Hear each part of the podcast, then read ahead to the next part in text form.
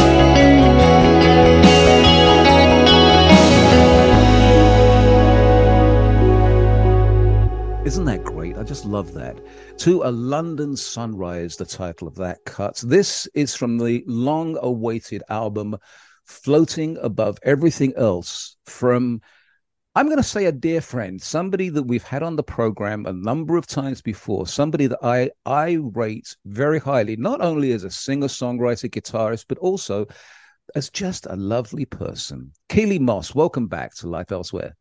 Thank you, Norman. It's so lovely to be on the show again. Thank you for having me. It's so nice to see you, so nice to hear from you. So finally, this album is available. You've been working on this for quite some time. Let's let's just talk about how this has all sort of manifested itself, how this album actually came to be. Why has it taken so long? Right. Well, okay, first of all, um myself and, and Alan, who is my musical partner and my producer, we've been we met in the summer of 2019 and we began recording together from then and worked steadfastly and doggedly on um, basically many songs that have come to fruition over that period of time. So, unlike other artists who say, like, write a batch of songs in a certain block of time, and then they go into the studio and record them in another block of time, I'm constantly writing and constantly recording, and Alan and I are constantly recording together. So it's it's a continuous state of creativity all the time, literally like writing, recording all the time. So over the time, like I mean, uh, the first two EPs came out in 2021, which was Brave Warrior and Echo Everywhere. And then in 2022, um, I, I, released uh, Uh, a my debut mini album, which was Drawn to the Flame. And none of the songs on Drawn to the Flame are on the new right. record. That's entirely a, a, a, disparate, kind of distinct record of its own right. And then released the third EP last year, which was Totally Entranced.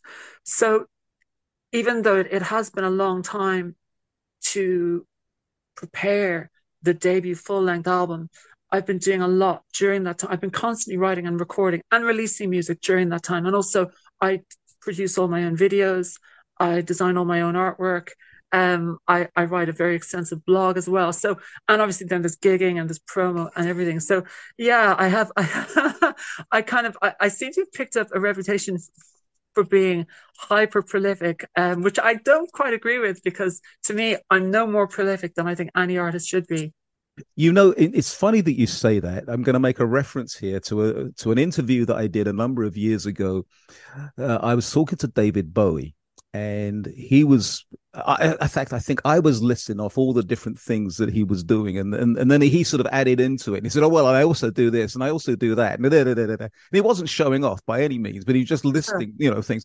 So i then stopped and i said david so when do you take a break? And he goes oh it was a wednesday in, like, which you know bowie could get away with so I love it so here you are with this new album floating above everything else. Uh, the music on it, I, I, I have to say, there's a couple of cuts which we've heard before, I've heard before, and some of my listeners have. But there is a certain kind of feeling throughout this this collection of songs, and I'm not going to say they're all melancholic, but there is a certain kind of gosh, I'm gonna I'm gonna ask you if you can you can maybe fill in the the blank here. Is there a certain theme running through this album deliberately, Keeley? Uh, I think it's something that's kind of come together uh, very organically and very naturally. And the title of the record to me is is so uh, relevant to the songs and to the feelings within the songs and, and the overriding, overarching theme that kind of ties all of the songs together in a, in a sort of a narrative thread in that all of them I wrote about my my muse, my my heroine, who is Inga Maria Hauser, yes. yeah. I know you're, you're, aware of, who, just in case any of the, the listeners haven't perhaps heard about Inga's story before, or her her um, being the focal point of all of my art. Um, what I do is is unique in music, and that I, I'm a concept artist but with a difference in that everything I write, I write about one person, one thing, one theme, one topic, and that is Inga Maria Hauser. Now, she was an 18 year old German uh, backpacker, uh, tourist, student, and artist and musician from from Munich, Germany, who was murdered in a notorious and still unsolved um, case, uh, and truly a unique case, one of a one of a kind, in Northern Ireland in 1988. And I, from the moment that I that I discovered Inga's story, everything about it spoke to my soul. I just became obsessed with her, with the details of the case, and I found myself drawn to the flame, to, to quote the title of of the mini album I released last year. And the the, the feelings that she aroused and continues to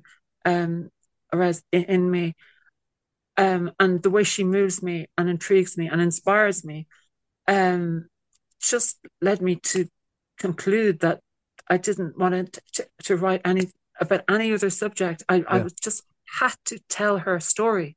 I had to deliver her story, no matter what it took, no matter how difficult you know some, some of the, the, the details are to, to disclose and to try and navigate considering that it is an unsolved case and there's certain details that i have to be more circumspect about that than others.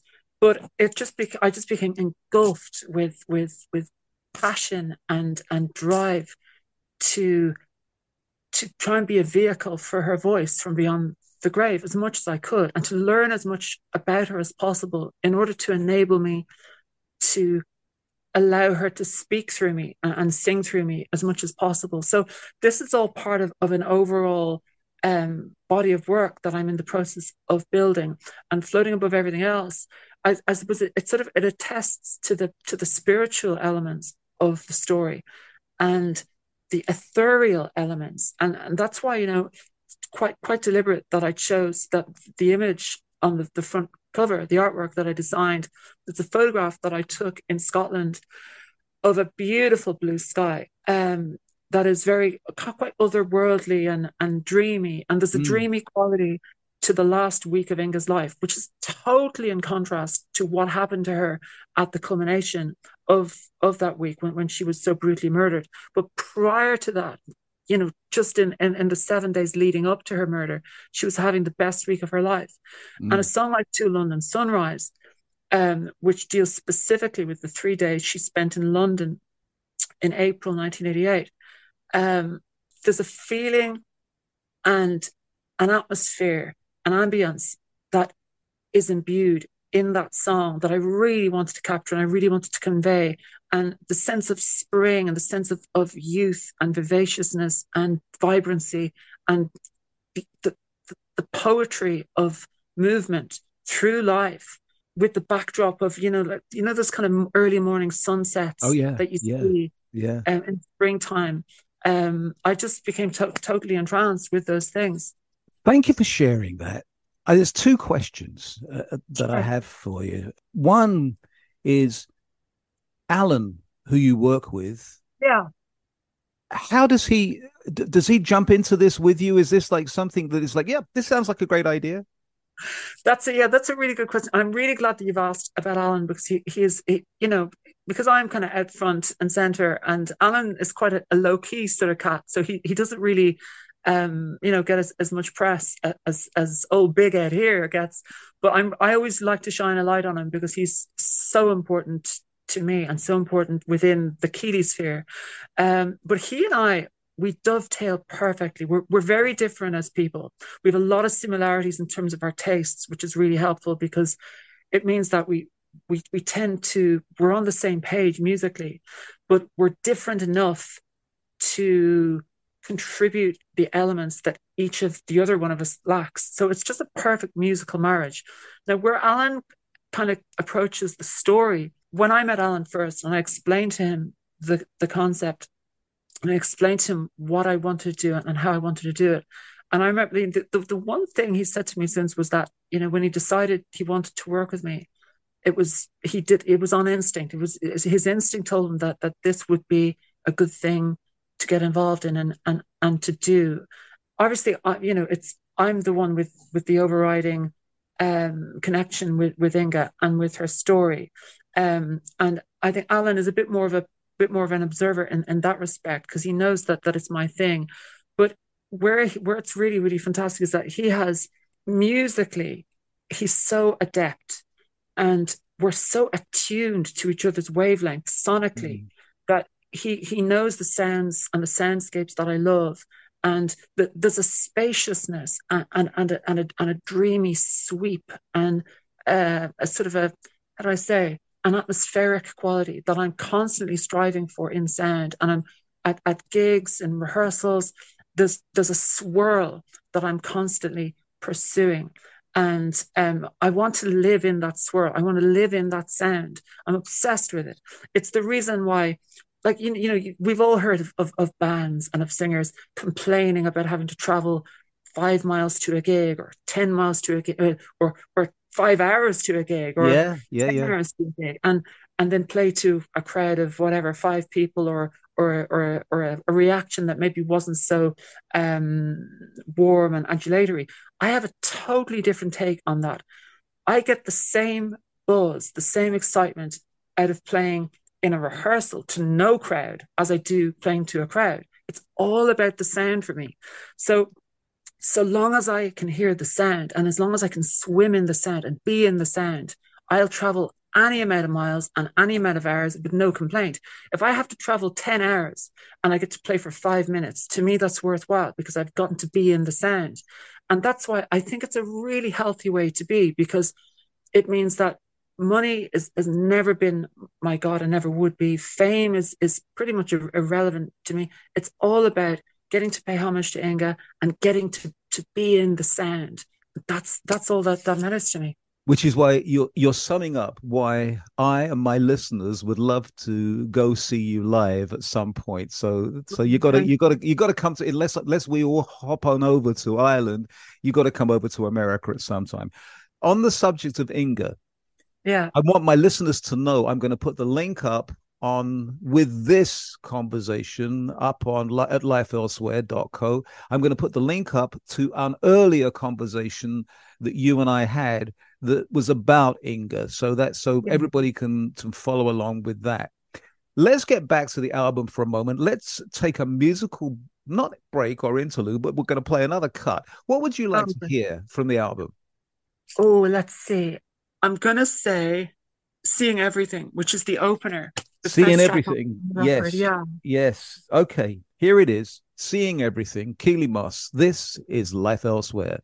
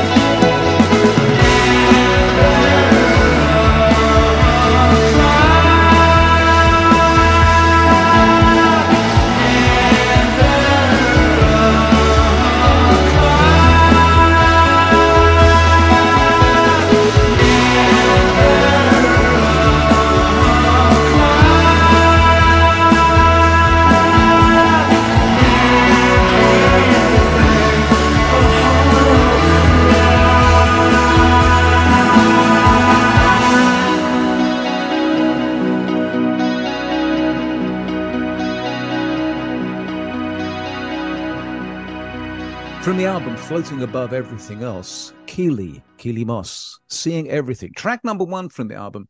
Talk to me about that. Seeing Everything. Seeing Everything. Well, with with that song, there's a certain musically, just to, to tackle that side of things first, there's a melancholy glaze to it that I really love. And you know, when I first fell in love with with music, um, it was through hearing the Smiths for the first time, and that was the band that kind of opened my eyes to music and, and I, everything that I really discovered started there. That was my starting point, my year yeah. zero. And I, one of the things that really spoke to me immediately about them was their very int- the intricacy of the guitar parts that Johnny Marr um, wrote. Not just the fact that the, the beautiful jangle of those guitar parts, but how they glistened. When when you hear sound and you hear a guitar sounds that sound like the sun or that sound like like uh, like like honey glaze, like they they actually have a um and and you get that with with with arpeggios um, so something I've always loved is bands who have arpeggio guitars, so like the Byrds obviously the Smiths, the Stone Roses, um, Big Star, bands like that. So with seeing everything, I suppose it was it was having written this song, had a very melancholy feel to it and, and a sense of yearning and a sense of longing. And it, it, it it's a song that basically discusses um, and conveys the the story of the night Inga arrived in Northern Ireland. A very, very fateful night. Was the, the 6th of April, 1988. She stepped off a ferry in Larne um, at what to her was the highlight of, of her of her trip. Um, and in a very bizarre uh, turn of events, she became that night the first and to this day the only instance of a sexually motivated murder of a tourist in Northern Ireland ever. It's the only case of its kind in Northern Ireland. And the fact that this happened to her immediately upon arriving. It wasn't like she'd been there a day or a few days, or she was in a number of different places where you know she could have maybe been spotted or or or pounced on by a predator. She had literally stepped off the ferry when this terrible event befell her. That really is is what seeing everything is about. It's trying to get to the heart of darkness of, of what actually occurred that night and how did it, it, occur in order to enable Inga's killer to be able to drive her away from Larne in the way that he did. Um, and yeah, it, and it's it's just that that sense of of yearning and of longing and of and of I suppose of you know a sense of kind of lost belongings. So Keeley, I want to go back in time just a little bit. You, you we've talked about the inspiration for this album and the, and the very sad, tragic story and uh, about Inga. But let's talk about Keeley for a moment. Let's talk about you and getting into music because your passion is is extraordinary. I, I hear from from musicians. I hear people that get so excited about their music and about being a playing before an audience. But yours is yours is different. You have a passion about playing. It's like you you want to get a story across. Not necessarily just about this young lady inga but i think just about what you feel. It seems to me that keeley has a passion to communicate with people with your music. So where did that come from? How did that begin well um i suppose the thing is you know one of the uh, character traits that I seem to possess is that I kind of tend to, to fixate on on things very much.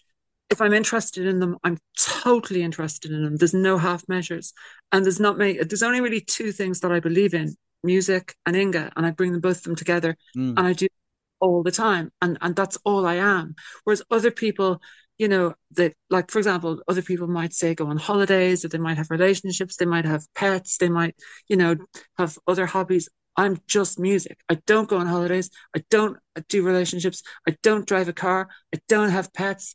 I don't do anything. I don't even watch the TV. I, you know, I, I don't do anything other than music and, you know, paying homage to, to Inga and, and kind of being, being creative because they're the things that I believe in. I want to do them all the time. And, and I always feel that the more I I time that I invest in songwriting and in playing, the better I'll become. And yeah. I'm and I'm kind of really empowering to try because I, I feel it's within my grasp.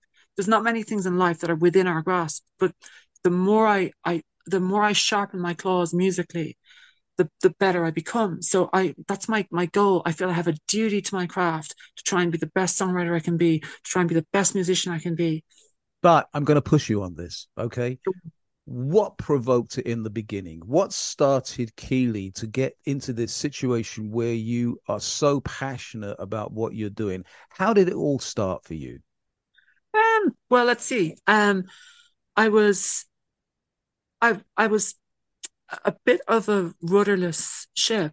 Um, personally, you know, I, I was kind, I was a young teenager, um, and I was kind of unwittingly searching for for something to believe in. And when I found that something, which was the Smiths, um, hearing their music for the first time, I remember it was it's such a vivid moment because um, I I opened the door. I was in a, a a thing in Ireland we call the Gaeltacht, which is like a it's like a a school, a summer camp to go and learn the Irish language, which I, oh. I'm as I'm as rubbish at the Irish language now as I was back then. So it clearly didn't work. But for me, the whole, you know, unwittingly, the whole purpose for my being there was actually find my direction in life, which which I found one Saturday morning. I opened the door of this um, older boy uh, who I'd, I'd met on the train traveling down. Brian was his name, and I opened his door because he'd invited me to his dorm he and his friend were in there. And I opened the door and I heard this sound. And it was like, that's it. That's that thing, that thing right there. I had to have it. I had to to, to try and it was just so mysterious to, to me. I didn't know anything about production or a songwriter or anything, but I just knew I I needed this music in my life. And that was really the first time I heard the Smiths. So then I became obsessed with them. I had to track down everything that they'd recorded. I read a very, very, uh, how do I say, tr- uh, um, transformative book for me, which was a book called Morrissey and Marr: The Severed Alliance by yeah, a writer yeah. named Johnny Rogan. Yeah. And that that was, you know, that I kind of really attribute my, you know. I, have got to ask you: Have you have you had the the fortune to run into either Morrissey or Johnny? I've never met either of them personally. The ah. only the only member of the Smiths that I've actually had contact with is the fifth Smith, Craig Gannon, who's a yeah. lovely, lovely cat and a really great guitar player.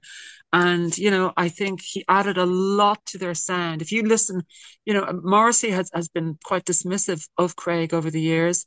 I think very un- unfairly, unjustly, because if you listen to to the live album Rank, you hear just just how how much he added in terms no, of no, the agree, agree.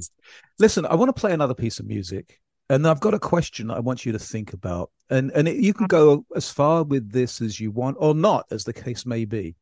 But here you are in Ireland, and clearly very talented. I want to just I want to mm-hmm. delve in to your background, your family, if you like. Just just go back before the teenage, before the the teenage angst. Just go back in time and just give us a little clue about the beginnings of Keeley. Whilst you're thinking about that, let's play another piece of music. What should we hear? Right. Um, I think maybe the the song that's going to be the next single, which is "Arrive Alive," track two on the Arri- record. Arrive Alive. Here it is. Then Arrive Alive from Keeley Moss, this is Life Elsewhere.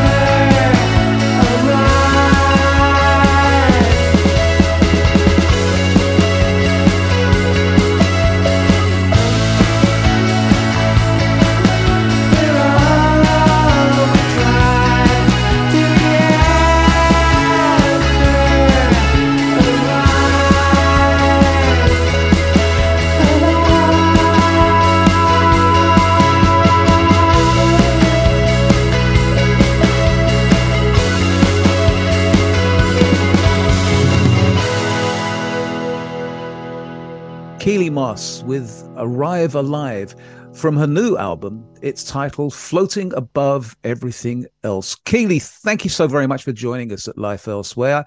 I asked you a question before we heard that track, and that is can you talk? Let's go back in time. Can you talk about the the Keeley beginnings, the, the the Keeley childhood, the Keeley family, the whatever you'd like to go to? But I want to, I just want to get a, a taste of, of where where this really all came from. There's only really one interesting detail, probably from my childhood, um, and funnily enough, it does relate to the record, in that you know the way when this is something that as a fan I've always loved when an artist cares enough to inscribe um, a secret message into the run out grooves of the vinyl. Joy Division used to do it. The Smiths used to do it. Um, the Beatles. the, yeah, absolutely. And, and, and I decided, you know, that I have to have a message um, inscribed into the run out grooves so that if you hold the record up to the light or to the sun, you can see the indentation of what it says. And I thought to myself, what would be the perfect statement to have on? So I have a message on side A and side B, or side one and side two of the record. And on side one, I thought, I've got it. And if you look there, you'll see. I haven't actually revealed this to anybody yet. This is a yeah, but this is a first. But it says, "Can I bring my Walkman?" And the this this symbolic kind of significance of that, um, the relevance of it to the record and to my childhood is that it's something that I asked my mum um, on the night that my mum and dad split up for the third and final time. And then we subsequently set off on a very rambling, circuitous route through many different homes and many different perilous uh, circumstances because um, as of now, I, have moved house 29 times. I've, I have 29 moves under my belt in my life. But, but by the time I was 15, 14, time I, was 14, I, I actually moved 15 times. So it was a lot of, it was very dysfunctional childhood and very, very uh, unsettled. Um, but the one constant I had was music and how that relates to, to that record, to floating above everything else, is that on the night that my mum um, you know, told me that we were leaving. How she did it was very interesting. I was playing as a child at the foot of the stairs, and I saw my mum at the top of the staircase, and she was kind of like uh, conspiratorially, kind of like beckoning me to kind of listen to her. And she was whispering, and my mum never whispered. You know, my mum's quite gregarious and she's quite flamboyant and loud, and she, she's not a whispering kind of person. So I, I instinctively knew there's something up here, and even though I was only a kid. And she said, she whispered, "Will you ask your dad if he's going out tonight?" I was quieter than that. Obviously, it was more like, "Will you ask your dad if he's going out tonight?" And I and I paused, and even though I was you know, it was quite uh, a, a, disjointed kind of quite a jarring moment because when you're a child and you're playing, you're you're in that world, that that playtime world, and to suddenly be, you know, uh, kind of jolted out of the the purity and the fantasy of, of that, and suddenly you're in this, you know, scenario which oh, yeah. is very very real. How old were but you at this time? I was seven years old. Okay. Yeah, I was eight, eight, seven, eight, eight years old. Um, yes. And I asked my mom, I had enough about me. I, I, had my wits about me enough to ask her just straight out. I just said, Are we leaving? And obviously, I, would had enough experience of us leaving the family home before to know the score when, when you know, when something was was coming yeah. down the hill. So and I, I love her response because even though I was an eight year old child and she could have lied to me, she could have said, Oh no, we're just going on holiday or one of these kind of things, you know, that they, the parents sometimes say to, to kids to try and yeah. pacify them. But she said, she just paused and she said, yes. And I said in response, can I bring my Walkman? And she said, yes. And that's all I needed to know. As long as I had, because my Walkman was it was so much more than just a Walkman. It was my my doorway to another world. It yes. was my pathway to sound, to music, to the glorious greatness of the sonic odyssey um, that I was privy to purely through listening to music on headphones, which was at the time and still to this day is, is probably the greatest experience that I know, being able to listen to music in, in a very private setting, like listening through headphones. So, uh, yeah, so, so, so I decided, you know, when I was putting together Floating Above Everything Else, that I thought, well, what's the most important thing, you know, to me in, in the world? And and what do I think is the greatest thing in in life? I think it's it's music. So I thought can I bring my Walkman and what that implies which is can I open my can I continue to open my ears to this galaxy of sound through music through the radio through records yes is the answer so that is why it's inscribed into the run out grooves of the vinyl of side one of floating above everything else Keeley, thank you so much for sharing that. That really, that's so poignant. It really, uh, gosh, that, ah, yes, thank you so much. You're welcome. I want to talk to you now about something that I don't think you and I have, have really gotten into before, and that is being Irish. You know, over the years, I've interviewed many artists from Ireland and some uh, vehemently i mean just like so proud of being irish and this is the, the most important thing i'm curious about that for you whether the irishness of of keeley is something that you i'm sure you're proud of but is it something that's important for you to sort of put forward in your music not particularly i mean mm. i i'm i am hugely fond of Ireland as a country and of Irish yes. people. Um, and I see so many positive aspects to to Ireland and to being Irish. Um, but there's a there's a a maxim or a, a, quotation that I heard once that I think is is very wise, and that is great artists have no country. Yes, you know. So I would be a subscriber to that school of thought. Um, and also uh, something else, then something that, that George Bernard Shaw said once, I think is very telling and and very um, very accurate, which is patriotism is the refuge of a scoundrel. And I think we, we've yes. seen politicians and with various political figures, various other figures who who wrap themselves up in patriotism and nationalism as a sort of a well, I mean, they do it largely for cynical reasons, um, but whenever people do that, I always feel there's there's not enough about themselves as an individual, so that they have to um, align themselves so much with their nationality and with their national identity in order to um, how do I say uh, make up a, a deficit of individuality and personality within themselves. So that's something that that I, that I definitely don't feel is the case with me. So yeah, I I consider um it actually doesn't have much to do with with my art, and in fact, I mean I, I consider that that I myself um I feel like a citizen of of the world, really. Yes. Planet Earth. Yeah.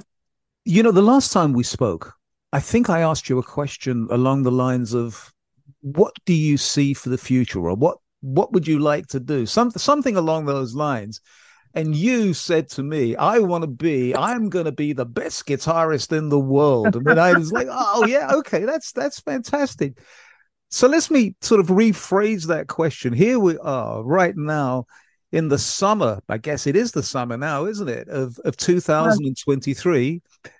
You'd think that. I'm, I, am i am currently looking out my window of flashing rain, yeah. gray skies, wind. So that, that's an Irish summer for you. Yes, um, yes, yeah, well, yeah. yeah, okay. It's, it's yeah. a good question. It's a very good question, actually. Yeah, I mean, I suppose I, I would have slightly modified that that that opinion now. Um, yeah. To say that I just want to be the best artist that I can be. Yes. And that means I want to be the best live act possible, the best songwriter possible, the best guitarist possible for me to be not necessarily better than anyone else. I I want to be the best, but not in a, in competitive terms with other people. Partly because I kind of see what I do as as as as a unique body of work within yes. music. You you you you practice a lot, don't you? You you spend a lot of time, from what I can understand, just just doing what you do in the privacy of your own home. Is that right? Yeah, well, largely. I mean, one of the great things in the last six months, um, I, I came very close to being homeless about six months ago because there's nowhere to live in, in Ireland. That's that's a, a big, big bugbear. I mean, for in the in the modern world in Ireland, there's nowhere to live. So well, let, keep... let, me let me stop you there for a minute. Let's let's just briefly get into this. What when you say there's nowhere to live, do you yeah. mean there's nowhere affordable, or do you mean there just isn't the facilities? There isn't a. I mean, what, just expand upon that. There's nowhere to live, even if you have money. There's nowhere to live in in Ireland. Um, I mean, basically, what happened was uh, back in 2008, at around the time of, of the financial crash. Yeah. Uh, bed sits, which accounted for about 10,000 uh, bed sits in Ireland, basically like a, a, a very basic, you know, uh, a, a, room to live in where, where the, where your bed was in the room. Yeah. So you didn't have a separate room. Yeah. But there were 10,000 of those properties in Ireland and they were housing 10,000 people. And overnight, they were made illegal. And really? The, oh. Yeah, behind them, and and I've I've heard it described that middle class do-gooders, quote unquote, were the prime, you know, proponents of this um of this venture to try and overhaul the accommodation situation in Ireland and to basically raise the standards of accommodation, which on paper is actually a very good aim. The only problem yeah. with it, when they got rid of the 10,000 bedsits, there was nothing put in place to replace them. So they basically made 10,000 people overnight who they expected to, I suppose, live on in clouds or something. It's just, there was absolutely no basis in reality for, for, for any solution to that situation. Yeah. And there's and you have a situation in this country where we are really, really dogged by it, where uh, you have people who are stockpiling properties and they're not renting them out.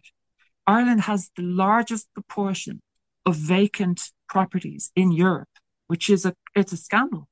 And uh, governments have typically they've kind of hummed and hawed over introducing legislation and and trying to kind of uh, counteract the situation.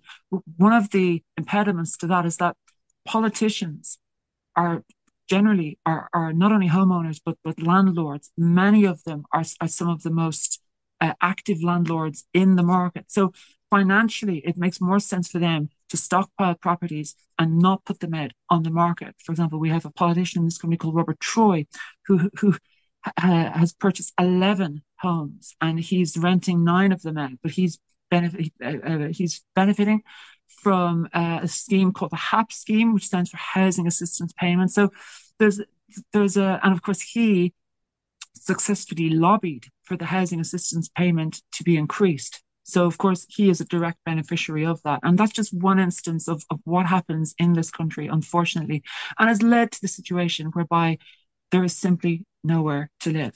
Um, and so I very, very, I was very fortunate to, I mean, I spent six months looking for somewhere anywhere to live. And I ended up having to leave Dublin.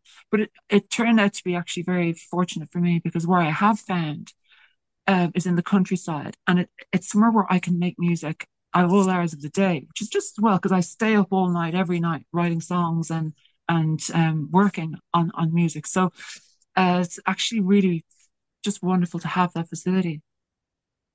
You've just opened up a, a, Pandora's box there, if you like, of, things that I think most of my listeners, in fact, I I did not know the the crisis of the situation there. That that is just absolutely remarkable.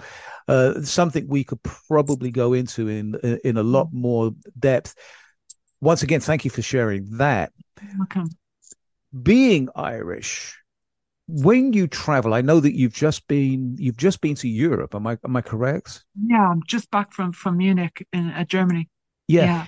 yeah. Being Irish, when you go to Europe, go into the go into to England, for instance, or to Scotland, are you are you seen as an Irish artist, or how do you think people see you, Keeley, where where you where you're from. Is that important?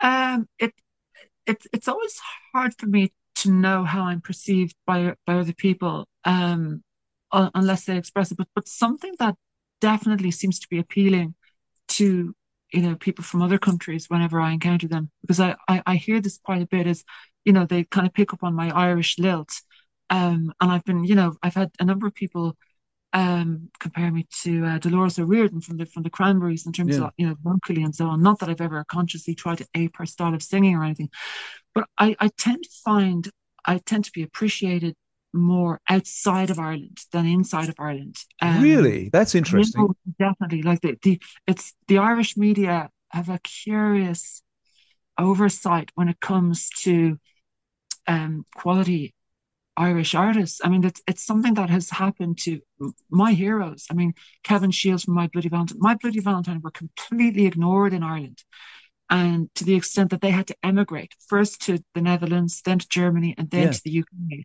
Um, Micro Disney, um, and I know you've you've inter- I think you've interviewed Cathal uh, the great many times. Um, rest in peace. Yes, yeah, yeah. amazing artist, and really the reason why I signed to, to Dimple Discs in, the first place. He remains my, my favorite lyricist ever. But he, in the guise of Micro Disney, uh, along with, with Sean O'Hagan, they had to emigrate from Ireland because they were they they just had no prospects here, and that is that kind of remains the case. Like it's easier for me to get press in Brazil where I've never even been than it is to get press in Ireland, which is just ridiculous. That's that's how it is for for me. So let me ask you a very pointed question then. So for Keeley, staying in Ireland is that what you want to do, or is that just one of many options?